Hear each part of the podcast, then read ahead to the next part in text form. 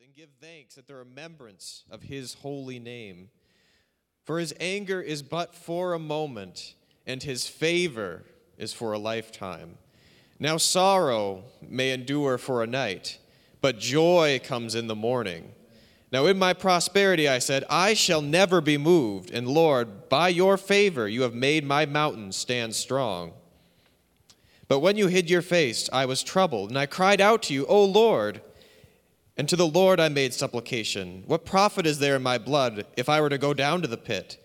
Would the dust praise you? Would it declare your truth? Hear, O Lord, and have mercy on me, and be my helper. And you have turned for me.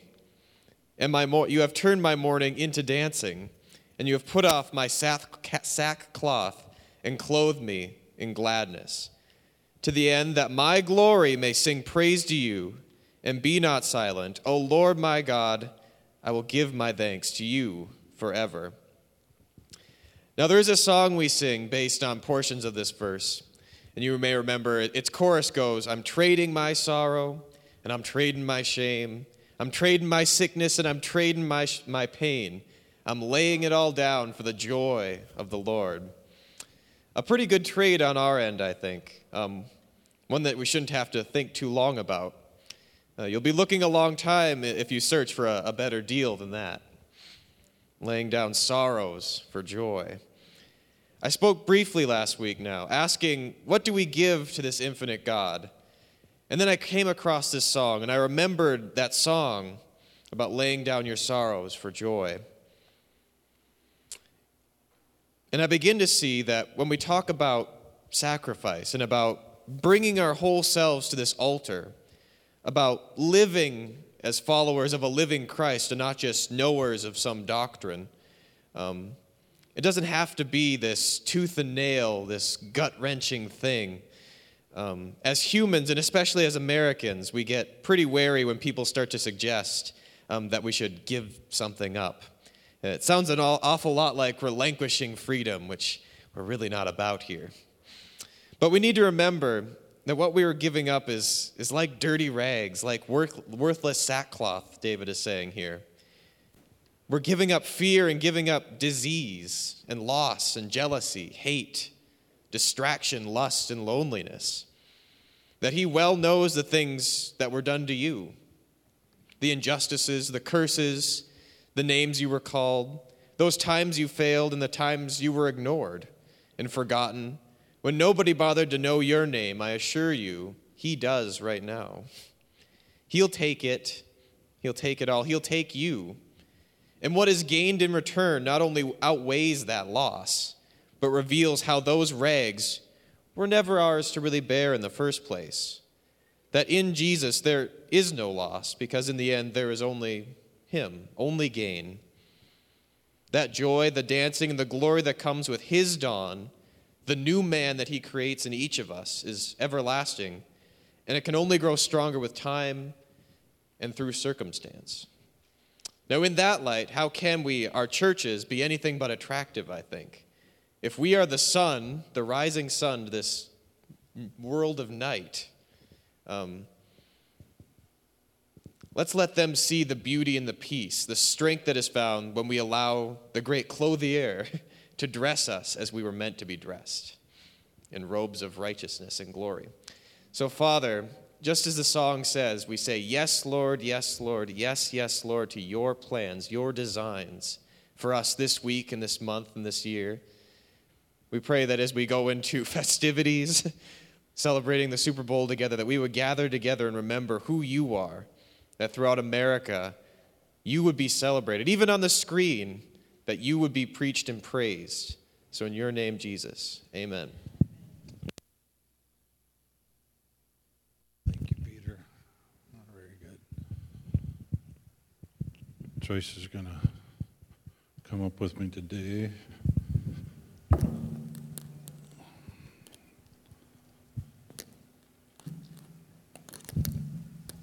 And just before we start there, a couple things. We had a funeral service here yesterday for Alan Bolden. Some of you may remember Emma Bolden from some time ago. He was He's her son. And just to mention that. And then we will be having a fellowship meal after the service. Kelly and Jennifer Clough and their family prepared it. I saw Scott and Carla also were involved there, so looking forward to that. And there is a TrueBridge conference coming up at the end of this month. The brochures for that are in the back on the welcome table. And we're just encouraging you as far as announcements are concerned. We're spending less time going over them in this service because we're sending out emails to whoever wants to be on that email list, and it's also on our church's Facebook page, those announcements. If you don't have access to either of those, we do make hard copies for you, so just probably let Darlene know about that if you want a hard copy. She is the one that has those to pass out.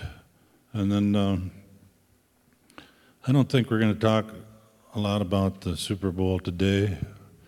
We probably would have talked quite a bit if another team had been in there today, which we felt should be. Yeah, I know not everybody here is a Vikings fan, but I do know that we have a couple from our church family that are helping with the chapel service for the Patriots today. That's Doug and Abby. And so we just lift them up. I don't know what time that, do you know what time it was? 10 o'clock, so thank you, Lord, for your blessing through them unto the team there. And I'm not saying I'm rooting for the Patriots. I'm not sure who I am, actually, to be honest, but spiritually we are for all of them, you know, that some spiritual impacts can come. So Joyce is here today and with me to share, and we're just going to share some things over the last, really since probably started in July with Joyce's mom, and we'll just let you take over there. Steve just asked if I would share, and it's personal to me because it's from my journal. I have one journal here from when my father grew weaker and passed away 7 years ago. And then just last week, I finished the journal of the things with my mom. It's something that I make copies of and I give to our children as a keepsake. Yesterday was very real to me because there was the casket setting in front. And 1 month ago, it was my mother's casket. And I'd been asked to play piano, and before we did the first song, Steve began to read Psalm 23. And the last time he had read that was minutes before my mom transitioned to heaven. So I had the Holy Spirit's help yesterday. I'm very thankful for who he is. And we thank you, Lord, even as I share today, that it'll be what you want. A lot of different things that could be shared, but I thank you, Holy Spirit, that you want to reach, touch, teach, reveal yourself to each one of us here in a new and special way in Jesus' name. So we trust you, Father, with what we're going to be sharing in Jesus' name. Steve asked if I would share a little about Dad first, and it was 7 years ago that we went through this with my father. He began getting weaker, and because we've always lived 325 miles away from them. They live in southwest Minnesota. And so it was different than my younger sisters who lived either right next door or with an hour drive. So we just really always needed to know when to go, you know, that type of thing. But when someone is not doing well with their health, there's an extra pressure on you, like, what do I do? How do I do it? When do I do it? That type of thing. And so John 16, verse 33 says, here on earth, you're going to have trials, sorrows, one version says tribulations, but cheer up, for I've overcome the world. I love what the Living Bible says. I've told you all this so you can have peace of heart and mind. And what I want to share with you right now is you may not be facing this yourself, where there's someone that's near and dear to you and is drawing closer to their transition time.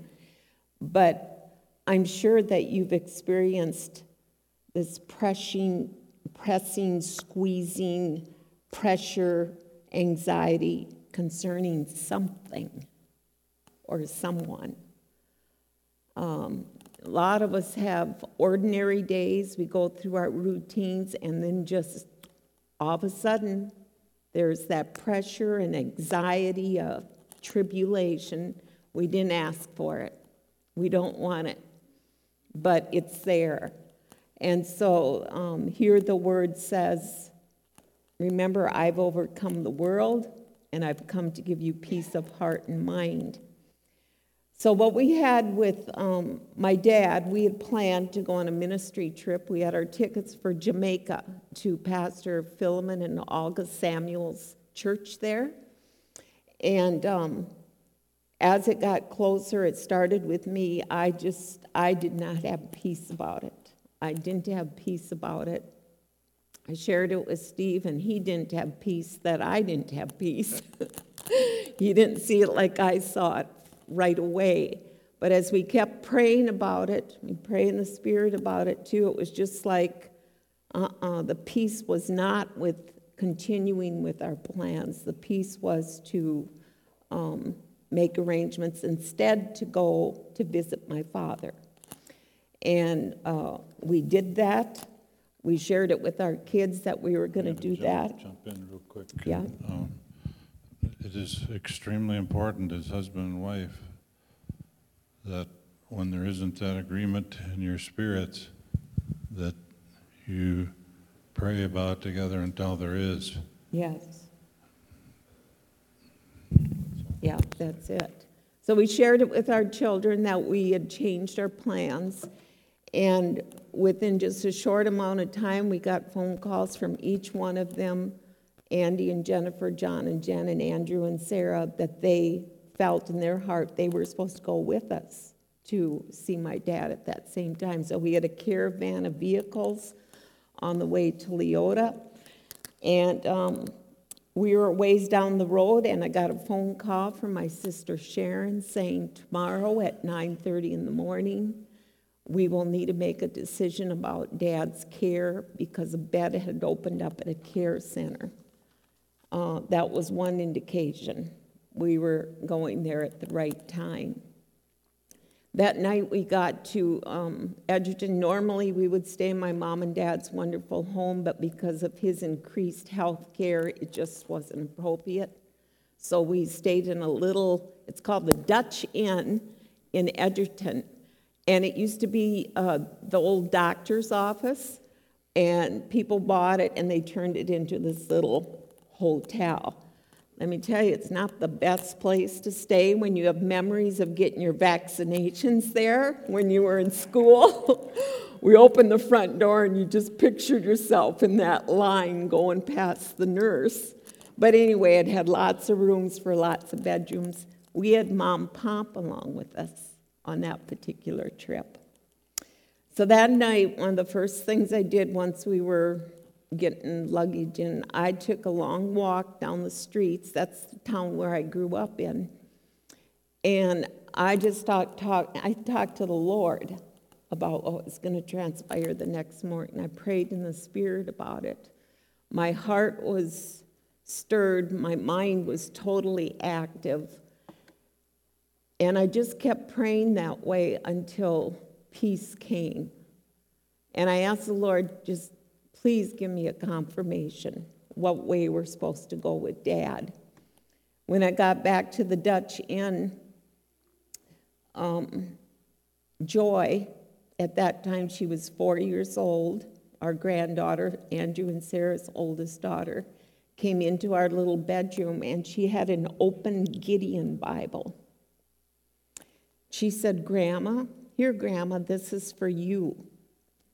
I looked at the pages, and it was like there were just words that were highlighted. It was my confirmation that the next day it was the Lord's way of peace that we helped bring my father to that care center.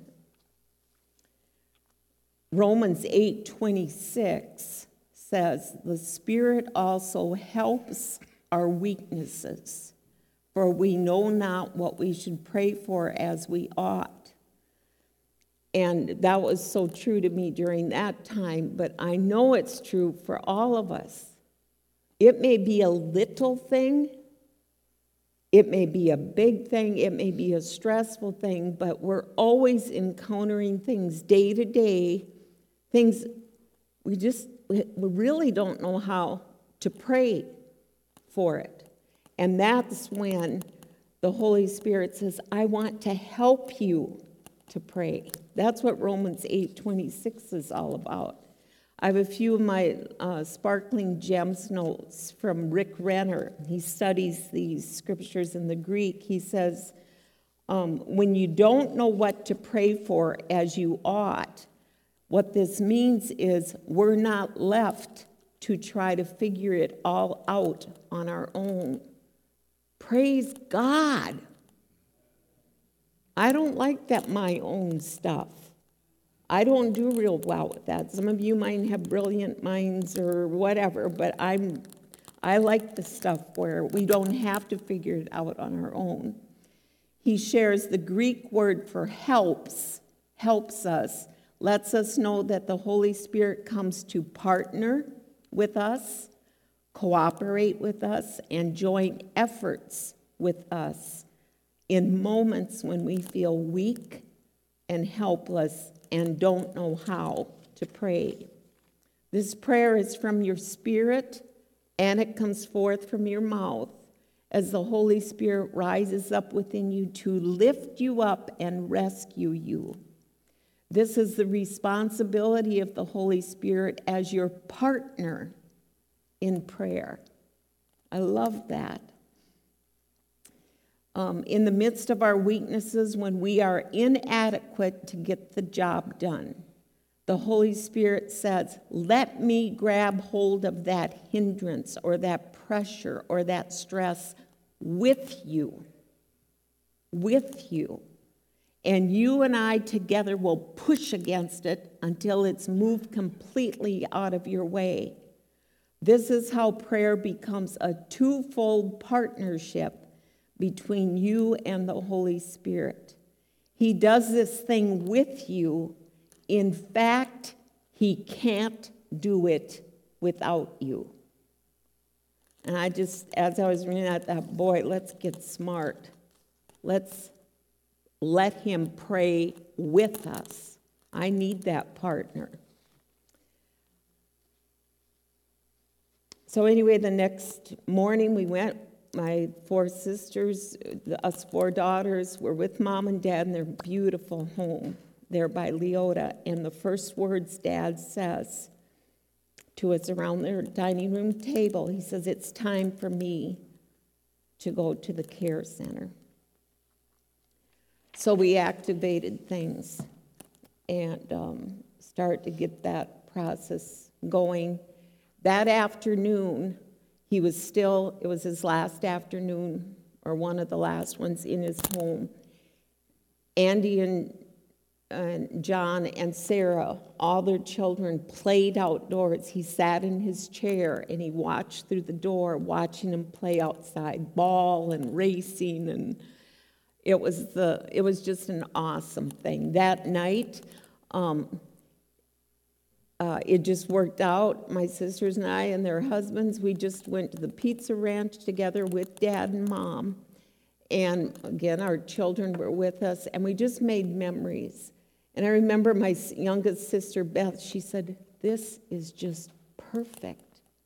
See, it hadn't been planned.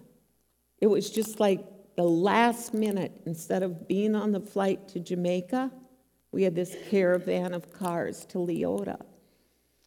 And something happened the next day We went along to bring Dad to his doctor's appointment. He needed to have that before he could enter the care center. And when we were done, we just had made the decision to go a little bit further to Laverne and visit his older brother, Bill, who was in another care center. When we got there, Dad was holding Uncle Bill's hand as Steve shared Psalm 23, and we prayed together. And before we left there, my cousin Judy, Uncle Bill's daughter, she says, "Joyce, this is just perfect timing." 18 hours later, Uncle Bill transitioned to heaven. 2 Corinthians 4:16 says, "We do not lose heart, even though our outward man is perishing. Yet the inward man is being renewed day by day." And I just wrote down here, this was the scripture that Steve would share with us as we were getting Dad ready to go in the car, to go to the care center. It's like perfect peace and confidence that this is what the Lord wants equals deep peace. And I tell you, that's what the Holy Spirit wants us to search for in our decisions, in our living. Not just that deep peace. When circumstances are shouting something else, sometimes even common sense is shouting something else. He's just saying, I can give you that deep peace. There were a few other times when we would go to visit Dad. One of them was when Sarah and I went by ourselves. We just had it in our heart. We were to visit him at the care center. That particular day, we were able to, I think it was the last time he maybe got into our van, and we were just going to go for a ride in the country. As we were driving, this is what, we had a God thing happen. It was literally a God thing. And I'm going to read to you what Sarah wrote. She's entitled it, "My Last Time with Grandpa, Bud, Here on Earth."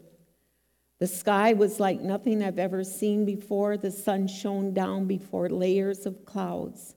The depth was amazing. It looked as if it stretched on forever. The sun's rays shining down looked like drapes ready to be pulled open. We saw that literally there were these massive drapes hanging in the sky. They were drapes. That's what they looked like, stretching wide across the horizon. Below, the fields and farms in the distance seemed to be glowing, and they were covered in a light haze. The entire scene was so grand, so heavenly, it took my breath away. I could imagine God saying, "Okay, Grandpa, Bud, heaven's ready for you. Whenever you are ready, we'll open up these curtains and welcome you home." Those curtains opened November 12, 2010, for my father. Incidentally, she writes, Grandma witnessed that same panoramic scene as she was outside on her lawn. We're thankful, Father, for that in Jesus' name. And then a week later, Steve and I were there. We pushed Dad into a quiet room, a private room. Together, once again, Steve shared scriptures. 2 Corinthians 5:8, "We are confident, yes, well pleased, rather to be absent from the body and to be present with the Lord." We thank my dad for being such a wonderful father to us and grandfather to our children. But we released him to go to be with the Lord in heaven when he was ready to go. We told him there's no fear in death when you know the Lord. And so thankful for that, so very thankful that when you know one of your loved ones knows the Lord like that. And what I want to share with you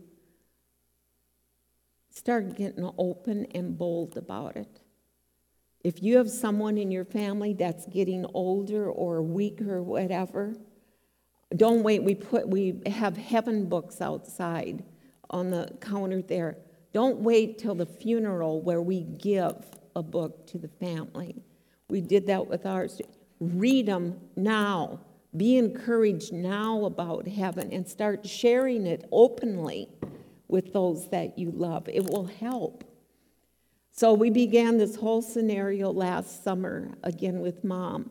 First of all, in March, we had a pizza ranch birthday party for her. She had wanted everybody there, all her relatives, for her 85th birthday. She was in great health, enjoyed the night. There was even a little keyboard there. She was on the keyboard. I have that on my iPad, playing songs. My mom had been an organist for almost 50 years in their church, so she loved playing piano and organ. The summer before, Mom had put fresh stain on her entire house and garage, except the peak. My sister Sharon wouldn't let her go that high up. She was still crawling under her evergreen trees to get the last pine cone. We have boxes and boxes and boxes of her pine cones. And so anyway, we enjoyed that time. In June, Steve was asked to officiate a niece's wedding, her granddaughter in Sioux Falls. We went there, outdoor wedding, and for the first time ever, we saw her using a cane, and she had to hold on to someone's arm, walking very slowly. The next month, Sarah and Andrew asked us to go on a vacation with them to the Black Hills. On the way back, we stayed in a motel in Sioux Falls, and then that Sunday we were going to go visit Mom again. When we woke up that morning, my sister Sharon and her husband happened to be in the motel. They didn't know we were there. It was for her birthday. We shared together in the foyer of that motel, and my sister opened up. She says, something's different with Mom, something. So I was able, the Lord had already given me scriptures. I didn't know they were for them, but I shared them with them. We prayed together. From there, we went to visit Mom, and she was doing well. She wasn't even using her cane that day, very bright, and enjoyed that. When we left, though, as we were coming back, we were pulling out of our driveway, and it was just this awareness. There's something happening with Mom, and we're driving away from her. Anyway, I was just privately just asking the Lord, what's my part? I don't live close like my sisters. Very clearly, he said, Joyce, your part is to pray in tongues for your mother, your sisters, and everything that relates to them. And I began to do that. When I would start to feel pressure, you're not calling her enough, you should go down, see her again, that's one of the first things, I'd start praying in tongues about it. He also reminded me that even as I had intercession for my dad that night in Edgerton, and I'd forgotten this, but a year and a half before, it was on January 1, 2016, we were staying in my mom's guest bedroom in her basement, and it was the night before my uncle's funeral. We had come for an aunt's funeral and an unknowing another uncle. It was within a few days of that. But that night, I experienced intercession for my mom, and at that time she was in good health. But it was as if the funeral that the next day was my mom's. It was different, but I just start praying in the Spirit. When I do, there was tears. He didn't know about it, but it was like I was experiencing the grief, the sorrow of us planning her funeral, going to her funeral. And I've learned over the years, I pray that through until deep peace comes. And it did come. The scripture he clearly showed me was Isaiah 26:3. Joyce, I'm going to keep you in perfect peace because your mind's going to be stayed on me and because you're trusting in me. And again, Romans 8:26, just praying when I didn't know how to pray, the Holy Spirit teaming up with me. Speaking in tongues, praying in tongues, intercession in tongues accomplishes things in the spirit realm that goes far beyond the natural realm. We are so privileged to have been given this opportunity to receive the baptism of the Holy Spirit and the prayer language. A few weeks later, Mom shared with us that her doctor had discovered a brain tumor which was causing her to lose her mobility on the left side of her body. August 28, Mom called and asked Steve to officiate her funeral and shared she wanted to use Psalm 90, verse 1. Lord, you have been our dwelling place in all generations. September, we went to spend time with Mom. Just felt, I think one of my sisters just said, can you come? We said, yes. We got there and Mom shared with us four daughters that it was time for us to bring her to the care center. Steve led us through the word again, prayer. So thankful that all this time he was always with me. I experienced again the Holy Spirit as my coach.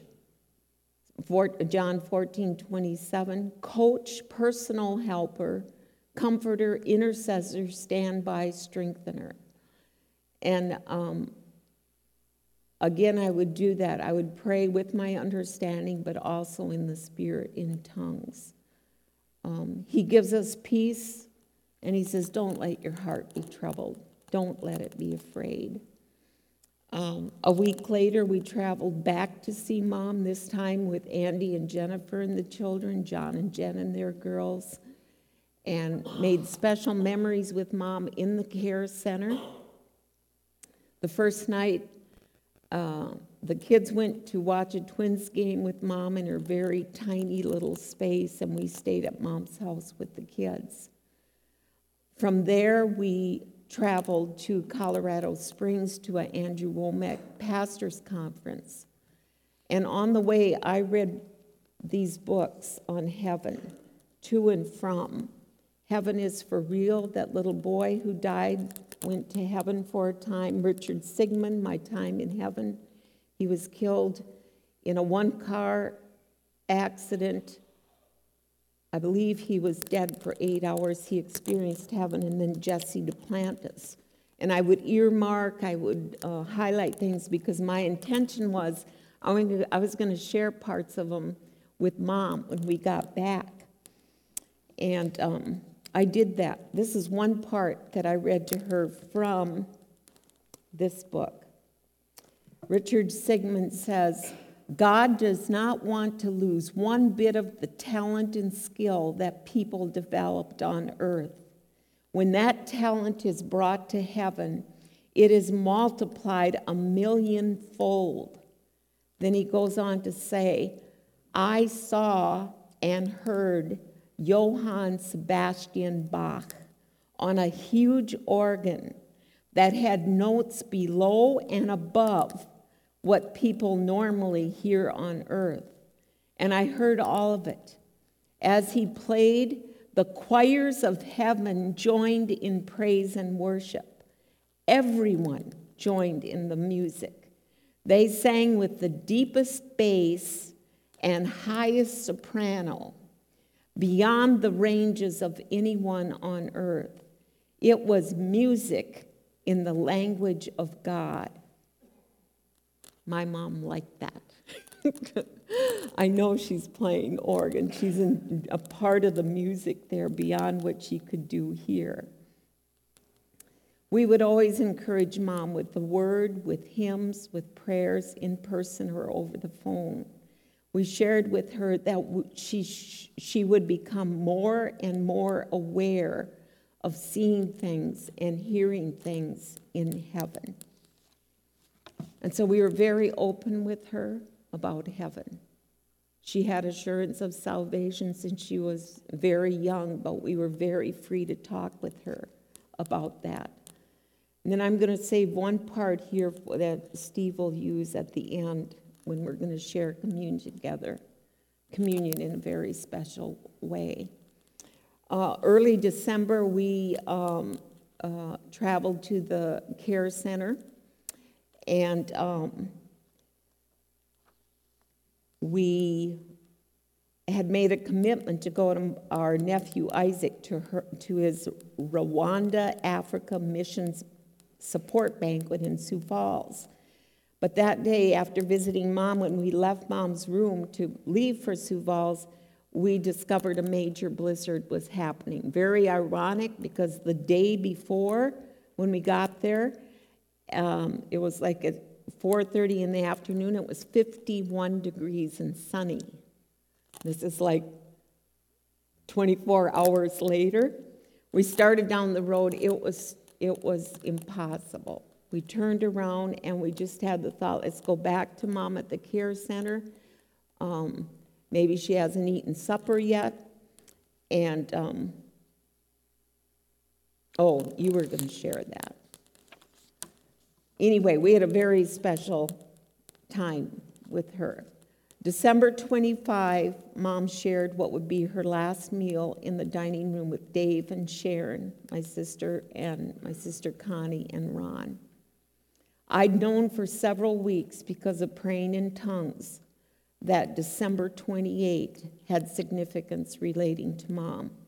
So after our family celebration with Christmas, we began to pack, and I knew we were to pack clothes for 1 week, and that we were to include our dress clothes for a funeral. When we got to Mom, we knew. We just knew. We didn't know how long she was going to be with us, but we just knew she was still with us very much, her mind very alert.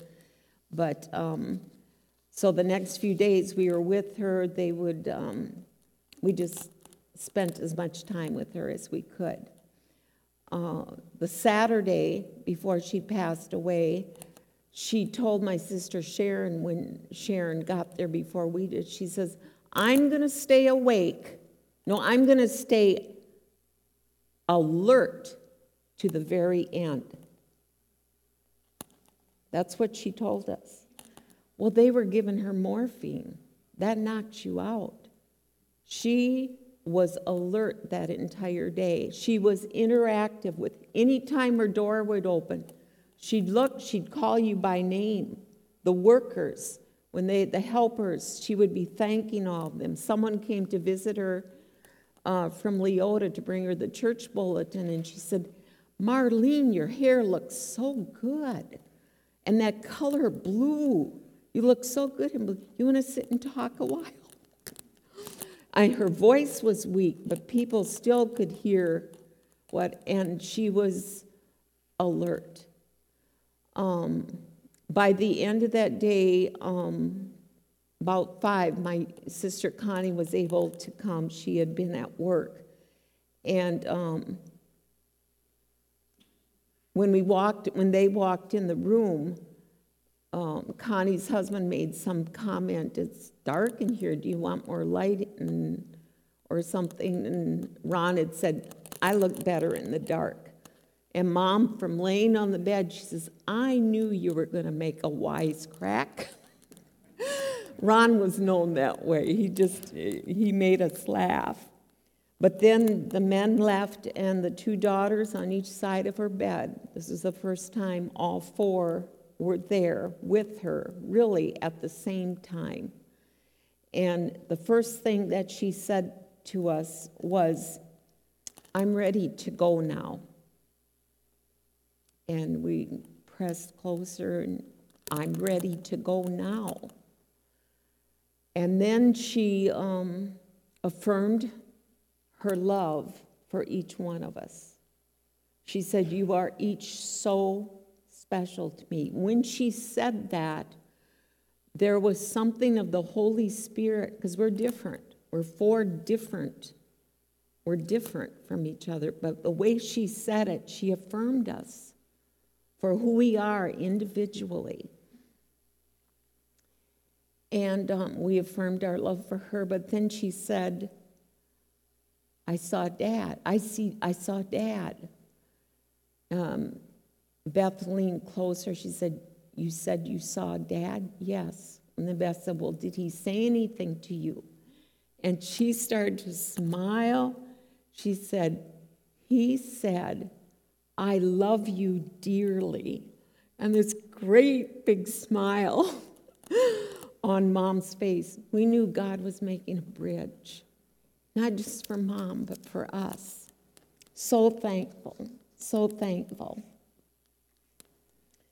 The next day, we were back again with Sharon, and it's before my other sisters were able to get there. The timing was of God, because, you know, we would go in one by one. We would take turns or whatever. But at one point, we were all in her room. We were just all in her room. I would say maybe a matter of 5 minutes, things changed. Her breathing was more labored, and it was just like we were looking at each other. Steve, in fact, he said, Mom, you're doing well with this. And he meant the transition. She had been looking up the ceiling. She looked at him. She said, am I? And it's just minutes before she transitioned. Steve shared scriptures. One of them was Psalm 23. We said it together. And then Mom transitioned to heaven. And what I want you to know today is there's no fear in death when you're in Christ Jesus. Sharon wrote later to me. She said, the memories we share, the three of us, seeing Mom go to heaven, will live in my heart forever. And so if any of you deal at all with a fear of death or dying, first of all, make sure you know the Lord, or, you know, just you're confident in that. But just ask the Holy Spirit to help you with that, because that's not what he meant. Precious in the sight of the Lord is the death of his saints. That's another scripture. So thank you, Lord. And then we continued to experience his help all through the planning of the funeral. Again, the Holy Spirit led us. He led us in ways that were right and good. So thank you, Lord. But, we're going to ask you to do something with us. We had what might be called our Last Supper with Joyce's mom on that day of the blizzard that we mentioned earlier. It was the beginning of December there. When we came back, they had just brought Mom to the dining hall, and Joyce went and asked if we could have a room to ourselves. And the care center, they were so helpful. They found a room, and there was a table in there, and they brought our trays of food to us. And we had, I think it was in the last time we had been there in October, I had told Mom that next time we come, maybe we could have communion together, because we have like a mobile communion thing that we bring to people here at the church, and I forgot it when we went down there and didn't have it, and I wasn't even thinking about that. But we had this great meal together. We were talking with her. She was telling us how she had met Dad, Rosa Bohm, and those kind of things. And she was eating with us. Well, one of the things that was on the plate was a glass of grape juice. and then there was a plate with just a piece of bread on it. And I didn't think anything of it still, but I was just going to take my last sip of grape juice. It was like the Holy Spirit stopped me and says, "What are you drinking that for? Have communion." Huh. And so I set it down and I looked at Mom and I said, "Would you like to have communion together with us right now?" And she said, "Yes, I would." And so we got to have communion there together with that Last Supper with her. And we're going to have communion today. And I got some specific instructions, and we'll need to follow these closely. And I know for a few it might be a little bit hard to get over if you can't make it. Okay, we'll bring communion to you, but we're going to go over to the fellowship hall and we're going to sit around tables and in the booths, wherever, and we're going to have communion there together today. And when we get over there, I'll read the scripture concerning this. And so, yeah, the elementary children will also be coming up, and someone can go tell them now that we're about ready to join us as families, right? So, just as quickly as we can, if we can go over and just go in and sit at a table, the communion elements are already there, they're waiting for us, and we'll see you over there for this communion time.